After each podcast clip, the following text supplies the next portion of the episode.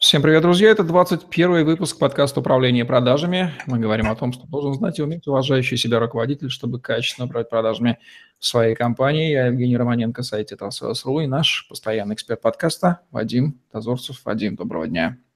Добрый день, Жень, добрый день. Наш замечательный слушатели, зрители.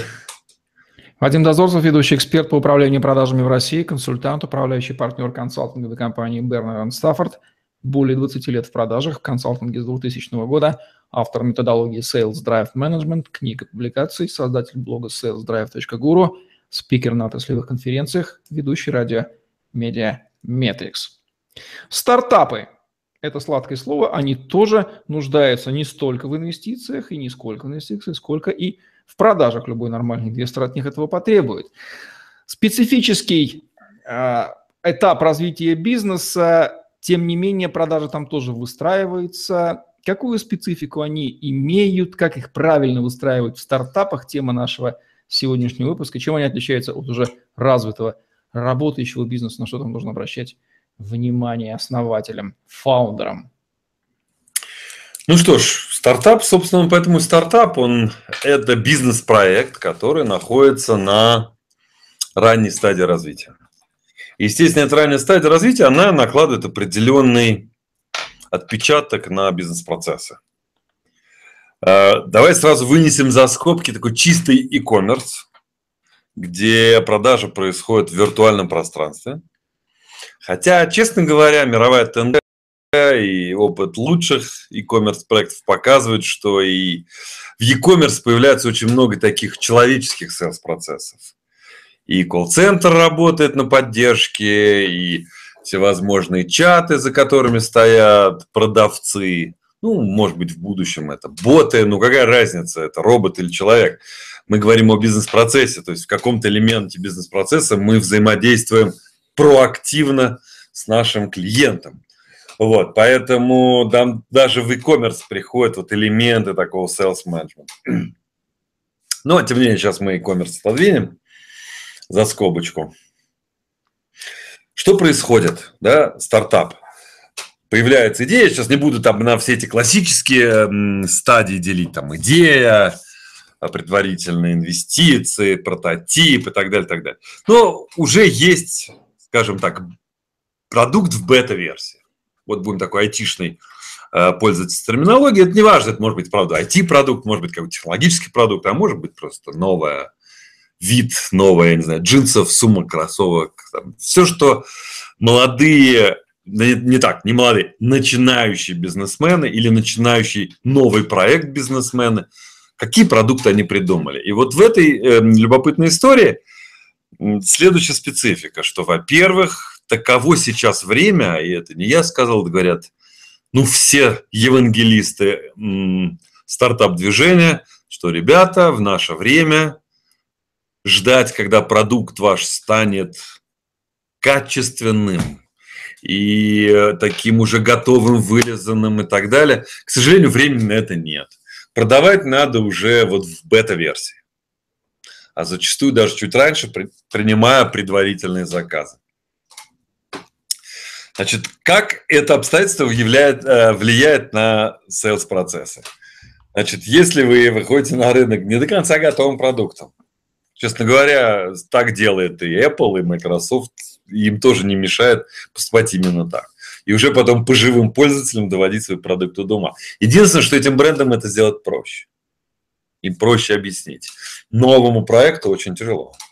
Но получается, что если вы выходите на рынок пока еще частично готовым продуктом, с частичной функциональностью, такой до, достаточно необходимой для того, чтобы все-таки были шансы на продажу. Ну, во-первых, это накладывает психологический отпечаток на тех людей, кто продает. Ребята, надо иметь ну, простите меня за этот уже термин, он уже в кино, стальные яйца. Да, надо быть уверенным в себе, надо уметь быть готовым слышать какой-то негатив, не принимать его близко к сердцу и так далее.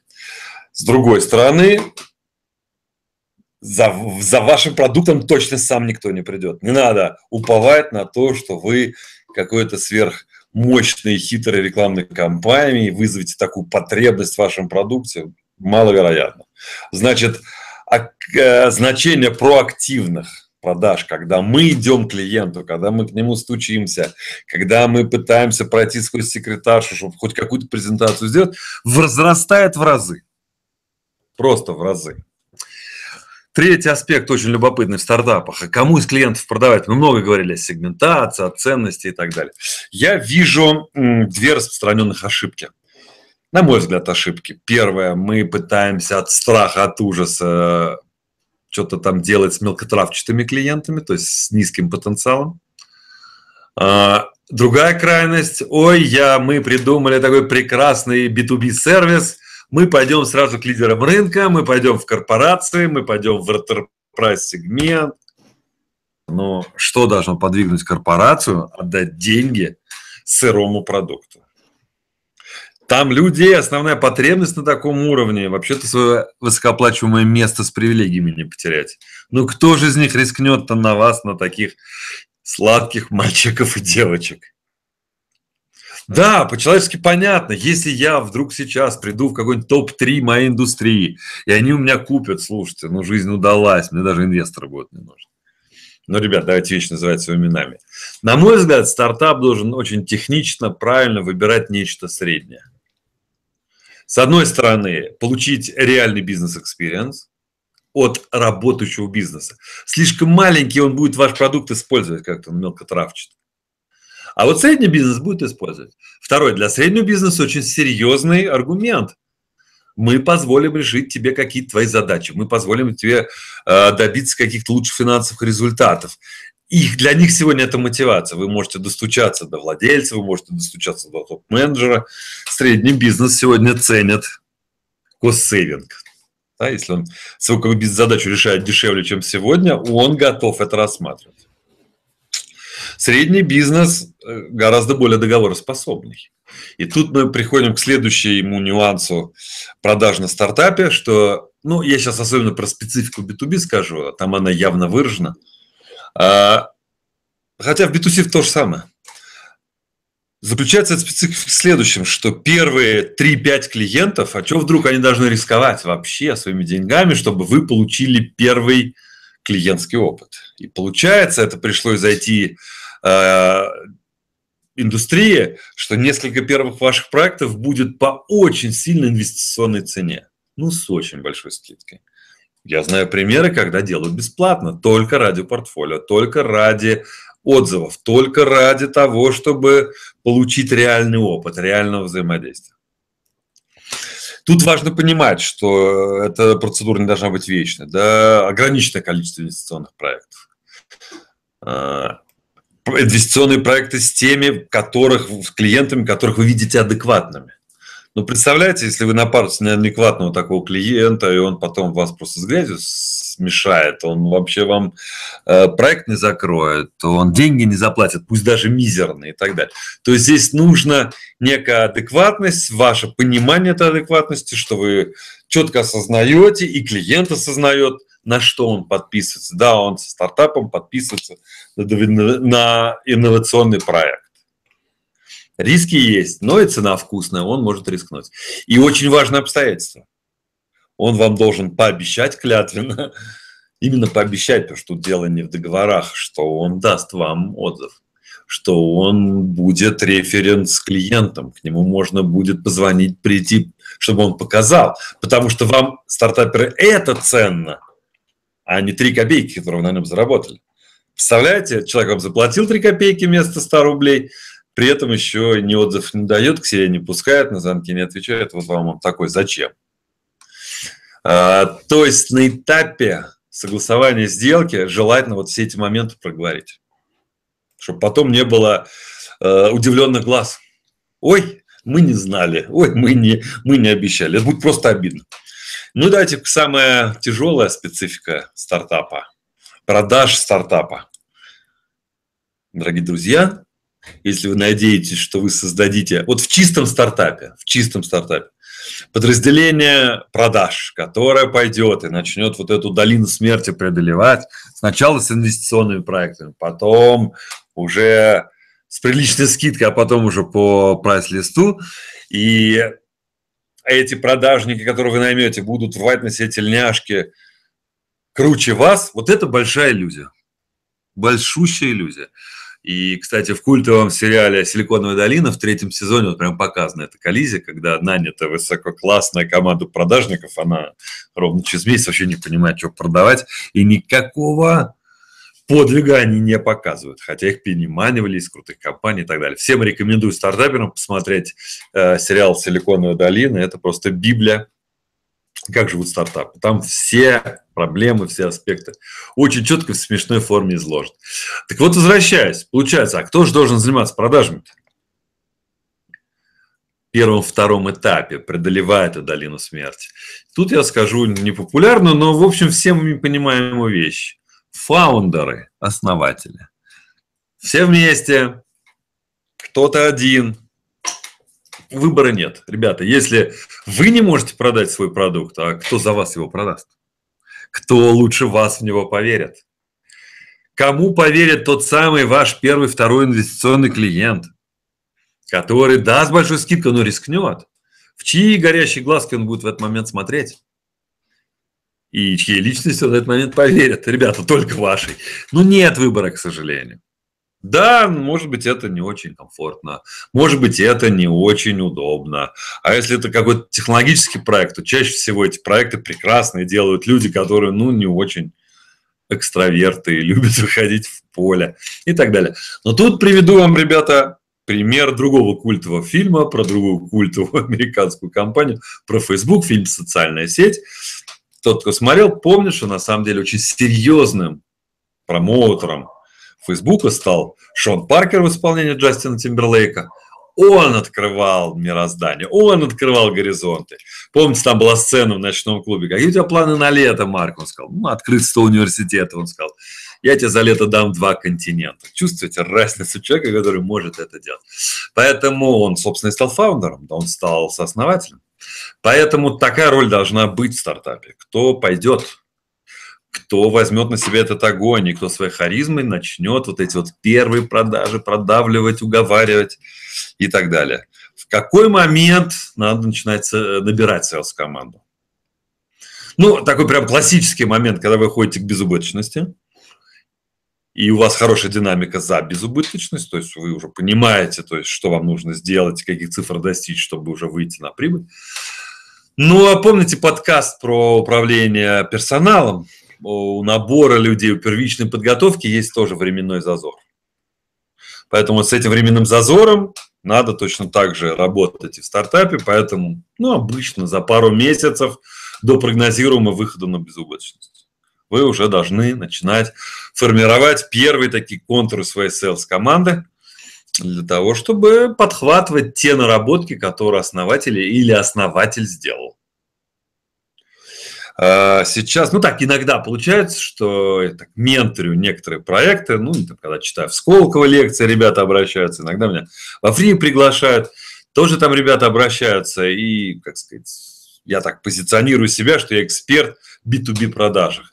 И вот последнее мое взаимодействие, ребята из Сколково, стартап Академии, очень неплохой проект, очень симпатичный сервис, который облегчает работу дизайнеров при взаимодействии с э, заказчиками. Это такая болезненная очень тема. Заказчик, ну, например, дизайн интерьеров там, или еще какие-то дизайнерские вещи чтобы он подписал эскиз, чтобы он показал, где ему не нравится. Это прям такой облачный сервис, где заказчик с мобильного телефона, с ноутбука получает свои там чертежи, рисунки и прям может рукой нарисовать, что вот здесь мне не нравится, здесь передвиньте и так далее. Все это фиксируется, естественно, и так далее. То есть, получается, сегодня этот сервис там облегчает взаимодействие и ускоряет взаимодействие там, до двух, до двух с половиной раз. Всем этого так и хотелось бы в этом бизнесе. И вот одна из э, основателей этого сервиса, очень такая толковая девушка, говорит, и знаете, я вот уже, вот первые продажи, там 8 клиентов начали платить, а это подписная модель. Говорю, ну там расскажи, какие цифры. И очень, она рассказывает, очень неплохая конверсия. И она говорит, ну вот я вот обсуждать с вами, может быть, нам сейчас усилить маркетинговую кампанию. Говорю, дорогая, слушай, ну посмотри, ну вот у тебя Цикл встреч, сделка, люди подписываются, начинают платить. Она такая, ну что, неужели надо идти в поле, и вот прям в поле? Да, нужно идти в поле. И ты должна научиться делать эти пять встреч в день. И надо научиться назначать эти встречи. И надо научиться собирать базы данных этих дизайнеров. Надо научиться делать для них бизнес-завтраки. Надо. Я сказал, да, ну что ж. И прям первый месяц такой активной работы. Кривая как пошла вверх. Продукт хороший Теперь это она все рассказывает, она показывает. Тут же они освоили функцию, что надо не просто сделку заключить, а уделить 2-3 часа научить дизайнера, сесть с ним рядышком. Сначала лично, потом уже по скайпу начинает получать. То есть вот эта вот CS-работа, доведение сделки до ума и развитие взаимоотношений с клиентом, ребят, ну до вас никто не сделает. Поэтому just do it. Дел, действуйте. Да, потом вы будете это масштабировать. Да, потом вы это переложите частично на сотрудников и на какие-то автоматизированные процессы. Да, потом вы это будете через мессенджеры, скайп и так далее. Но сейчас, прямо сейчас, глазки смотрите.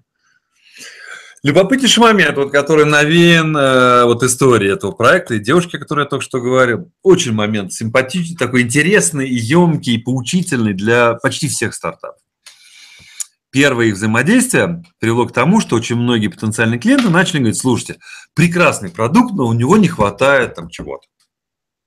И другой человек, а у него не хватает. Если бы он говорил бы то же самое, но ему не хватает какой-то другой функциональности и так далее. И ребята по первости, они ну, начинают всему этому верить. Они собирают листы этих пожеланий, они начинают думать, как это в разработке все сделать, как это все успеть и так далее. При ближайшем рассмотрении оказывается любопытная картина. Да, этот фидбэк очень важен, и он реально показывает все-таки, да, какие функциональности понадобятся. Ну, во-первых, давайте выберем из этого списка функциональностей максимум 3, самые часто встречающиеся и сделаем. Не надо раскидываться на 10 функциональностей, ресурсов не хватит. Но, как показала практика, 60-70% этих пожеланий – это на самом-то деле интеллигентная, в кавычках, особенность нашего клиента российского, вместо чтобы прямо сказать, ребят, спасибо, не сейчас, или мне не интересно. И вот люди начинают придумывать, ой, дайте мне такой функционал, ой, дайте мне такой функционал. Ребята, в 50, 60, 70% случаев это отмазка. Просто отмазка, чтобы не сказать нет. Посему списочек этих пожеланий, три основных в производстве, это надо делать – но все остальное или потом, а хвост огромный из этих пожеланий, ну, вообще никогда не понадобится. То есть вот это тоже функция, с чего я начал, да, таких стальных яиц, уверенности в себе. Не надо вестись на всю эту клиентскую историю. Если проекту стартапу суждено найти свою нишу, он это найдет при активной продаже и продвижении – с усеченным функционалом найдет свою нишу. Дальше начнете развивать. А пытаться сделать идеальный продукт, который умеет все и вся, нет, ребят, так не получится. Так не получится. Это же проблема не только в стартапах. Ну, давайте вот сравним Windows и Apple. Все говорят, ну вот, Windows, это так тяжело. Посмотрите, как она долго загружается. Вот она и это, она то. А посмотрите, как в Apple у нас все. Я сам большой поклонник Apple. Да? Но все очень быстренько в телефончике взлетает. Только, ребят, поймите, в телефончике взлетает, ну так, посмотрите со стороны, это же очень простые процессы. Бытовые, я бы даже сказал, детские процессы. Вы хотите сложного функционала, будете делать Windows, потому что Windows умеет все. И программа под Windows умеет все, да, но за этого им надо по три минуты подниматься, загружаться. Они подвисают иногда, но они зато очень серьезные. И если вам нужно сделать серьезно, то вам придется вот иметь дело ну, с таким, скажем так, громоздким интерфейсом.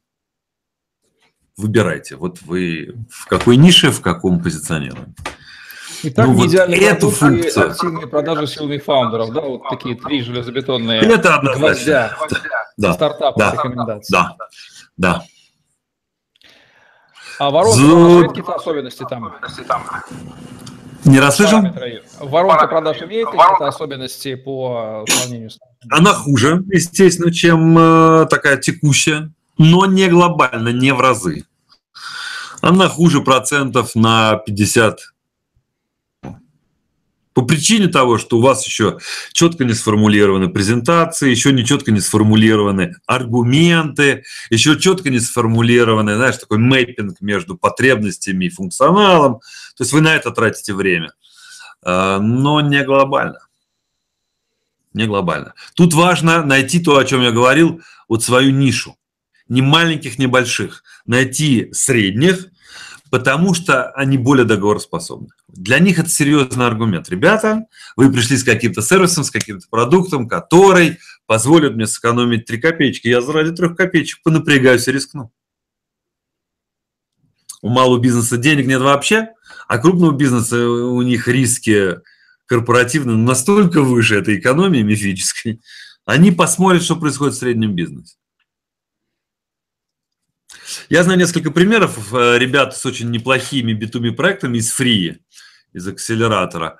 Воле судеб им удавалось в первые месяцы продаж попадать к достаточно крупным клиентам. Удавалось. Э, через знакомых, Free помогал контактами. Но, но крупный клиент максимум 1-2% от своего портфеля возможных заказов отдавал. То есть все равно крупный клиент очень-очень аккуратно это делает. Посему вот нахождение своей ниши – важнейший пункт. А как находить свою нишу? А тут чудес нет, ребят, перебором. Перебором. И если в нормальном состоянии вам придется делать три встречи, то на стартапе вам придется сделать пять встреч. Вот интенсивность совсем другая. Ну, там и возраст молодой, нужно сказать. Да как правило, это позволяет. Энергия еще свое дело. А есть какие-то специфические, Вадим, требования к кандидатам в будущие СЛЗ, в отдел продаж, когда силы фаундера иссякнут, или все ровно то, Есть очень обсуждали? специфический момент. Есть очень специфический момент. В тот момент, когда уже первые продажи есть, когда уже начинается создаваться sales команда, то нужно выдержать баланс между вы же не можете брать новичков. У стартапа нет времени учить. Другая крайность, что матерый продажник, ну вот что с ним должно случиться, какой для него аргумент пойти в стартап? Продажник – это человек, который деньги чувствует вот прям нутром. Они у него временной горизонт месяц максимум три. Получается, что вы пытаться должны найти ребят с неплохим опытом, то есть не новички, но у которых еще вот этот драйв, да, подвига еще есть. Ух, непростая задача, честно говоря.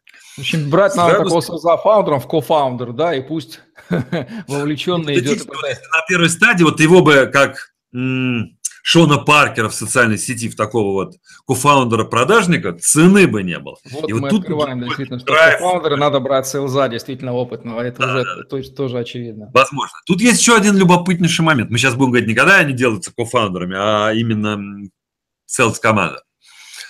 Так устроена мотивация в этой ситуации. Мы тоже говорили на подкасте про мотивацию, что когда инновационная индустрия, бренд слабый, стартап, то тогда мы пытаемся усилить переменную часть вознаграждения.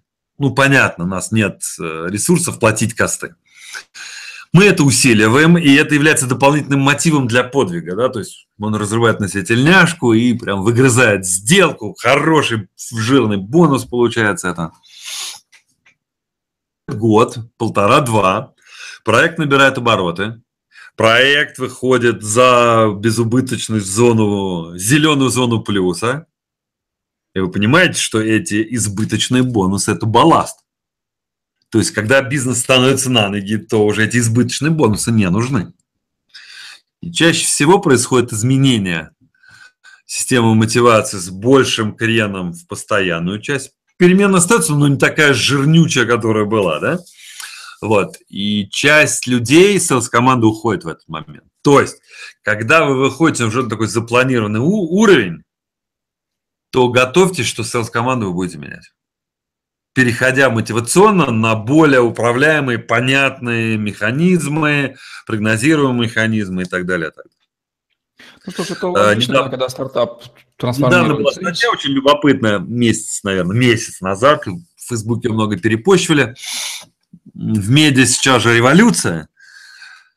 Большие блогеры начинают серьезно конкурировать с федеральными медиа. И появился некий проект, там девочка из медийного бизнеса еще с несколькими партнерами. Они стали такой sales house. У них в портфеле 30 ведущих блогеров. Варламов, Доля и так далее. То есть люди многотысячники, скажем так. И по хорошим деньгам они стали продавать их э, по публикации, нативную рекламу. И девочка давала интервью, она сказала, слушайте, у нас очень просто, у нас продажник получает 35% от сделки. И это сегодня настолько мощный мотиватор. Ну, представляете, продаете там в блоге Варламова, ну, я могу там ошибаться, там под полмиллиона стоит пост. Ну, со скидками какими-то, окей. Он, пускай, стоил 400 тысяч. Ну, представьте, 35% прямо сейчас. А если это цикл таких э, публикаций? Представляете, что это такое для селза? Это мега бонус. И он, конечно, мотиватор. Только представьте себе, что э, эта компания выйдет на серьезный уровень. 35%, ребята, о чем? Это полбизнеса своего отдавать, да? То есть, как только компания станет таким приличным селс-хаусом, наравне там с серьезными рекламными агентствами, ну, конечно, они подрежут эту мотивацию, очевидно. Подрежут. Ну, значит, большинство людей уйдет. Но они уже наберут просто хороших продажников, более регулярных продажников. Ничего здесь сложного в этом нет.